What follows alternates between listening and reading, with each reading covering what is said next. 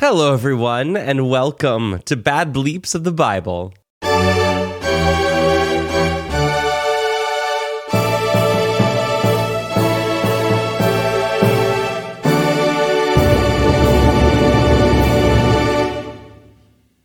In the dark of the night by candlelight, in the year 700 BCE, the prophet Micah furiously scribbles onto parchment a divine revelation. But thou, Bethlehem Ephratah, he writes, though thou be little among the thousands of Judah, yet out of thee shall he come forth unto me that is to be the ruler in Israel, whose goings on forth have been from of old, from everlasting. A hundred years later, in 600 BC, another prophet named Jeremiah has just received a divine revelation from above. He's struck by divine inspiration and grabs a scroll and ink and begins to write. Behold, the days come, saith the Lord, that I will raise unto David a righteous branch, and a king shall reign and prosper, and shall execute judgment and justice in the earth. In his days Judah shall be saved, and Israel shall dwell safely. And this is his name, whereby he shall be called the Lord our righteousness. But before Micah and before Jeremiah came perhaps the most famous prophecy, delivered nearly a millennia before its fruition. Isaiah, prophet of the Lord in 800 BCE, writes, Therefore the Lord himself shall give you a sign. Behold, a virgin shall conceive and bear a son, and shall call his name Emmanuel. For unto us a child is born, unto us a son is given and the government shall be upon his shoulder, and his name shall be called Wonderful, Counselor, the Mighty God, the Everlasting Father, the Prince of Peace. Of the increase of his government and peace there shall be no end upon the throne of David and upon his kingdom to order it and to establish it with judgment and with justice from henceforth even forever. All these men foretold a savior, a messiah, someone who would liberate their people from oppression, bringing them into the light of freedom. Little did they know that nearly a millennium later, this Savior, this mighty God descending from above to liberate the world, would come, not in the form of a warrior in gold and armor, but in the form of a baby a baby who would, with his birth, change the world forever, regardless of whether you believe the story or not. Our bleep this week, this week of Christmas, is the boy child, baby Jesus. To tell the Christmas story, we actually need to start before the birth of Jesus, but not the hundreds of years before that we were talking in our prophecies. Actually, we're just talking um, a few years before and not with Mary and Joseph, but with a couple just once removed named Zechariah and Elizabeth. Though relatively unknown in the story of Christmas, Zechariah and Elizabeth are integral, and here's why. Gabriel, angel of the Lord, you know him, appears to the couple who were barren. They were unable to have children. But this angel, with his message, was about to change all of that. And in a gorgeous echo of the Christmas story, this angel, Gabriel, promises a baby to be born that will prepare the world for the soon coming Messiah. This baby will be the Messiah's messenger, his hype man, if you will, and he'll prepare the world for the Savior. It's a huge announcement from the angel, right? Imagine you're Zechariah and you are Elizabeth hearing this. You might not believe it. You've been trying for children so long. And so they doubted. Well, Zechariah doubted.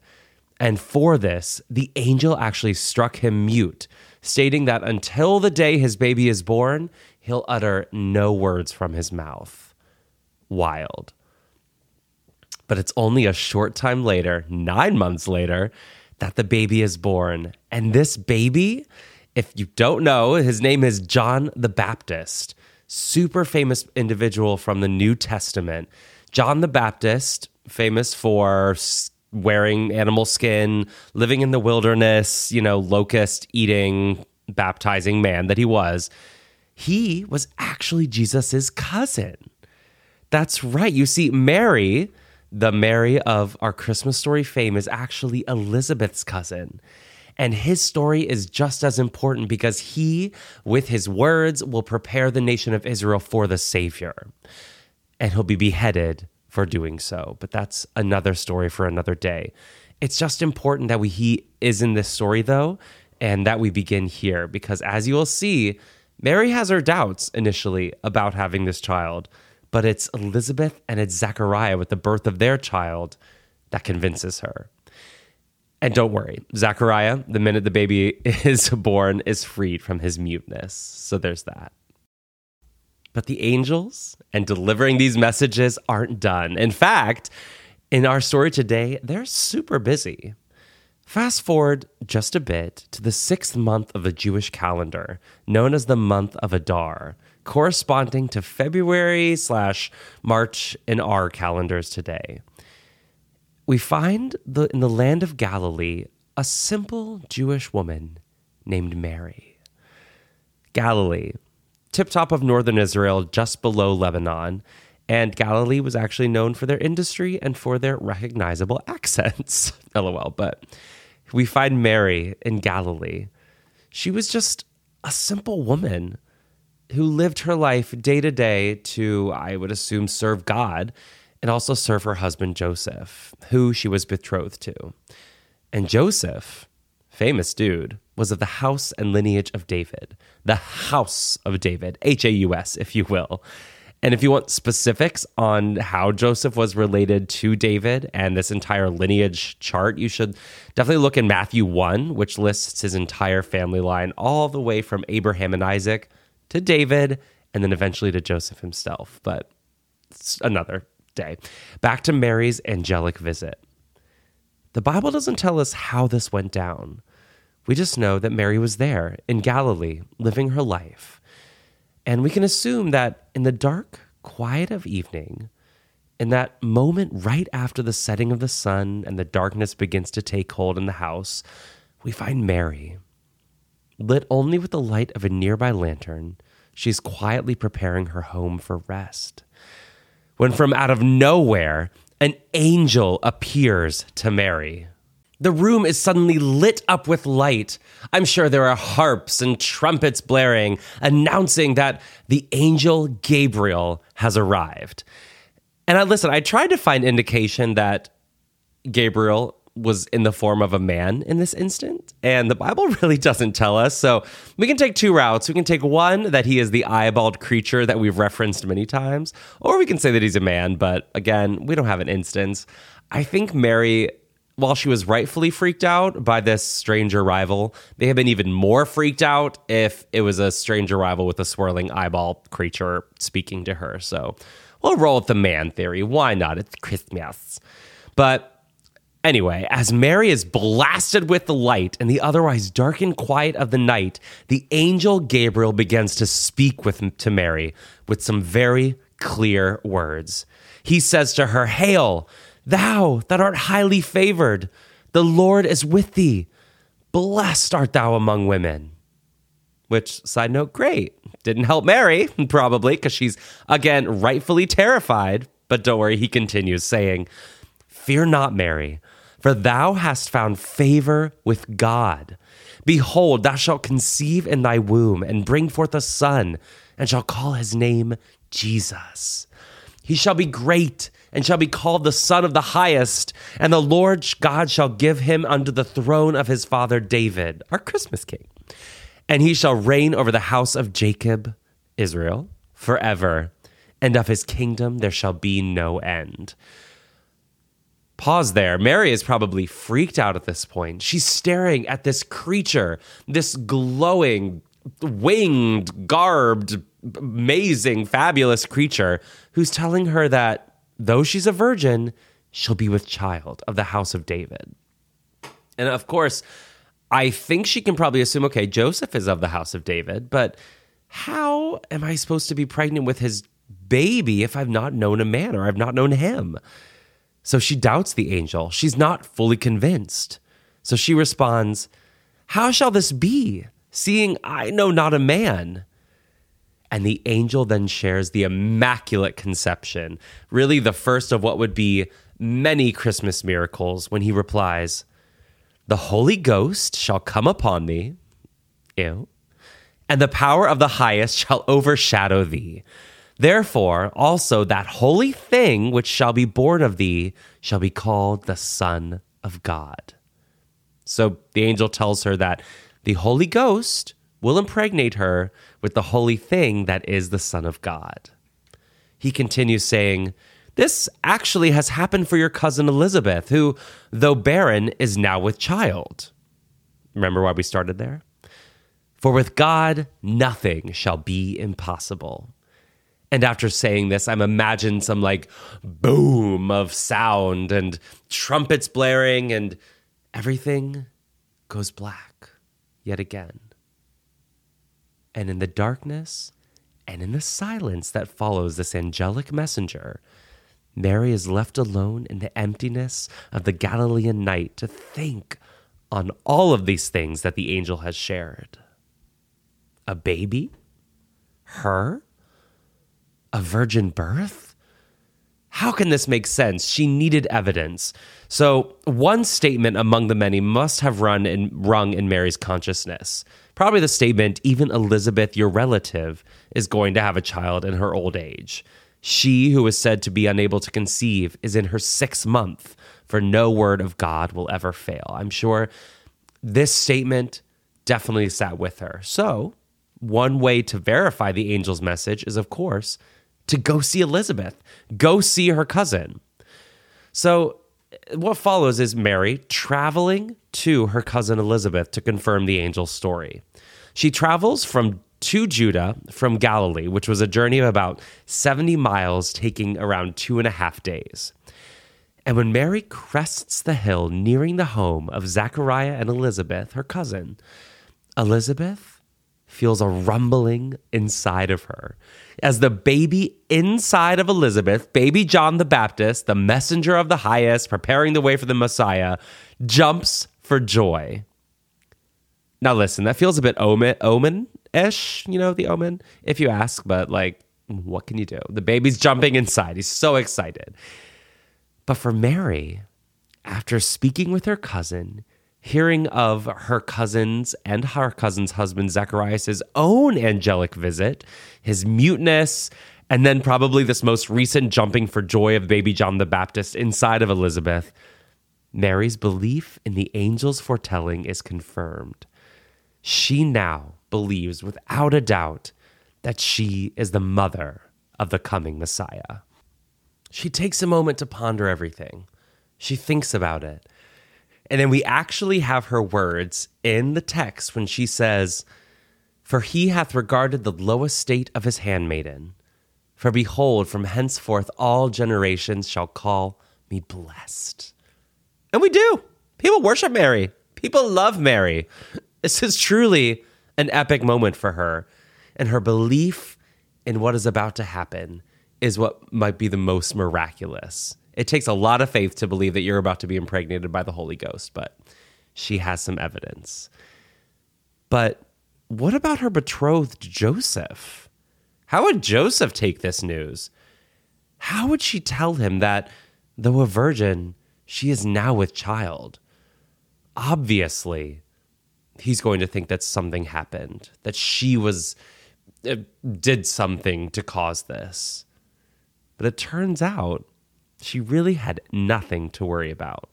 That being said, though, it didn't start out that way. In fact, Joseph almost removed Mary as his betrothed. And here has here's how it went down. So Mary obviously revealed her miraculous virgin birth. She told him that an angel had come to visit her. She told him that when she went to visit her friend Elizabeth, her cousin Elizabeth, the baby inside of Elizabeth jumped for joy with her approach. She told him that all of this is true, that she is pregnant with God's baby. And he did not believe her. He was a just man, he was a kind man, and it took a lot, but he did not believe that this was true. But we can see that he was nice because the Bible tells us that he was about to do two things. First, he knew that he must divorce Mary. He knew that. She was pregnant out of wedlock and from another man. Divorce is the only option, truly. But second, what shows him as maybe a kinder man was that the Bible tells us he was going to put her away privately. Not only was he going to cancel the engagement, he wasn't going to announce her pregnancy. Because with this, if he did state that Mary was pregnant with another man's baby, even though it is the holy baby, she would be stoned, stoned to death. So Mary tries to convince Joseph of her innocence and divine message, but he didn't believe her. He didn't believe her. He was going to go through with these actions until I told you these angels were busy. In the quiet of the night, a sleeping Joseph has the strangest dream. In the dream, the angel Gabriel once again appears and says to him, Joseph, thou son of David, fear not to take unto thee Mary thy wife, for that which is conceived in her is of the Holy Ghost. And she shall bring forth a son, and shall call his name Jesus, for he shall save his people from their sins. Obviously, I would have woken up at this point, but Joseph maybe took a lot of melatonin this evening because he slept a lot. The angel continues saying, Now all this was done that it might be fulfilled which was spoken of the Lord by the prophet, saying, Behold, a virgin shall be with child and shall bring forth a son, and they shall call his name Emmanuel, which being interpreted is God with us. And then the angel disappears, and Joseph is left in the darkness of his dreams. Joseph, free from his dream world, wakes up in complete shock. And in the very next instant, goes to Mary, wakes her from her sleep, and apologizes, I'm sure, I hope, and takes her as his wife. The pregnancy is what it is. They can write it off. But now he knows that truly this babe being carried by his betrothed, his engaged partner, is the Messiah. So that's all backstory where maybe you know and where the more general population knows, even if you aren't religious or aren't of the religious variety, uh, it picks up here where we're about to start. Um, this is where Mary and Joseph go to Bethlehem to have the chosen, the coming Messiah. And it tells us that the time period where this happens is the tax time by Caesar Augustus. So Caesar wanted more money. He needed to know how many people lived within Israel at the time and how to tax them. So, as you know, at this point, Israel is under Roman rule. And during this time, when he called everyone back to their home countries, everyone went back to their cities of origin. And as we've now hammered home, Joseph is of the house and lineage of David. Where is David's lineage from? It is from Bethlehem. So, guess where Mary and Joseph have to return in order to be counted and taxed? Remember, they're married at this point, so they're one household. They have to return to Bethlehem, which was about 90 miles from where they were living in Nazareth, a city within Galilee. So they load their donkey. The pregnant Mary is now riding along as Joseph and she begin their walk and their journey to Bethlehem. And it's here where we're going to pause Mary and Joseph's walk to Bethlehem to tell you about another journey that was happening at the exact same time. That was the journey of three men who I'm sure you know. And if you don't know, you've heard the song, We Three Kings of Orient Are. You know them. We love them. They are the three wise men from the east following the star. Who were they though? Um, well, I wanted to know. I'm sure you want to know. They weren't so much kings as they are philosophers and wise men from the East who followed the signs and interpreted the Old Testament writings. They looked at the words of Micah, they looked at the words of Jeremiah and Isaiah, and they knew that this star must portend something incredible. They're unnamed in the Bible, but in later retellings of the story, though it's not from the Bible, I like to use it, they have three names. The first is Melchior, who hailed from Persia, and I cannot think of Melchior without thinking Spring Awakening. Uh, Gaspar, also called Casper or Jasper, um, who was from India, and then Balthazar from Arabia. Also, go to Balthazar's in New York City and get their cream puff. And why are they traveling now? Well, as we said, they saw the star, they knew the Old Testament prophecies, and they knew that now was the time of deliverance. They wanted their special place in their story.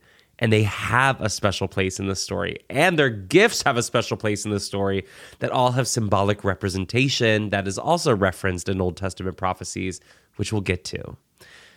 But on their way following the star, the wise men arrive in Israel, but unfortunately make the decision to stop in King Herod's court there in Jerusalem. They go to King Herod and they swing by and ask, Hey, Herod, what's up? Where is he that is born king of the Jews? For we have seen his star and are come to worship him. King of the Jews. We talked about this a wee bit, but Herod thought of himself as the king of the Jews. And so the wise men referencing the king of the Jews would obviously strike a nerve. And for him, for Herod, we know he's kind of evil. He hatched a plan.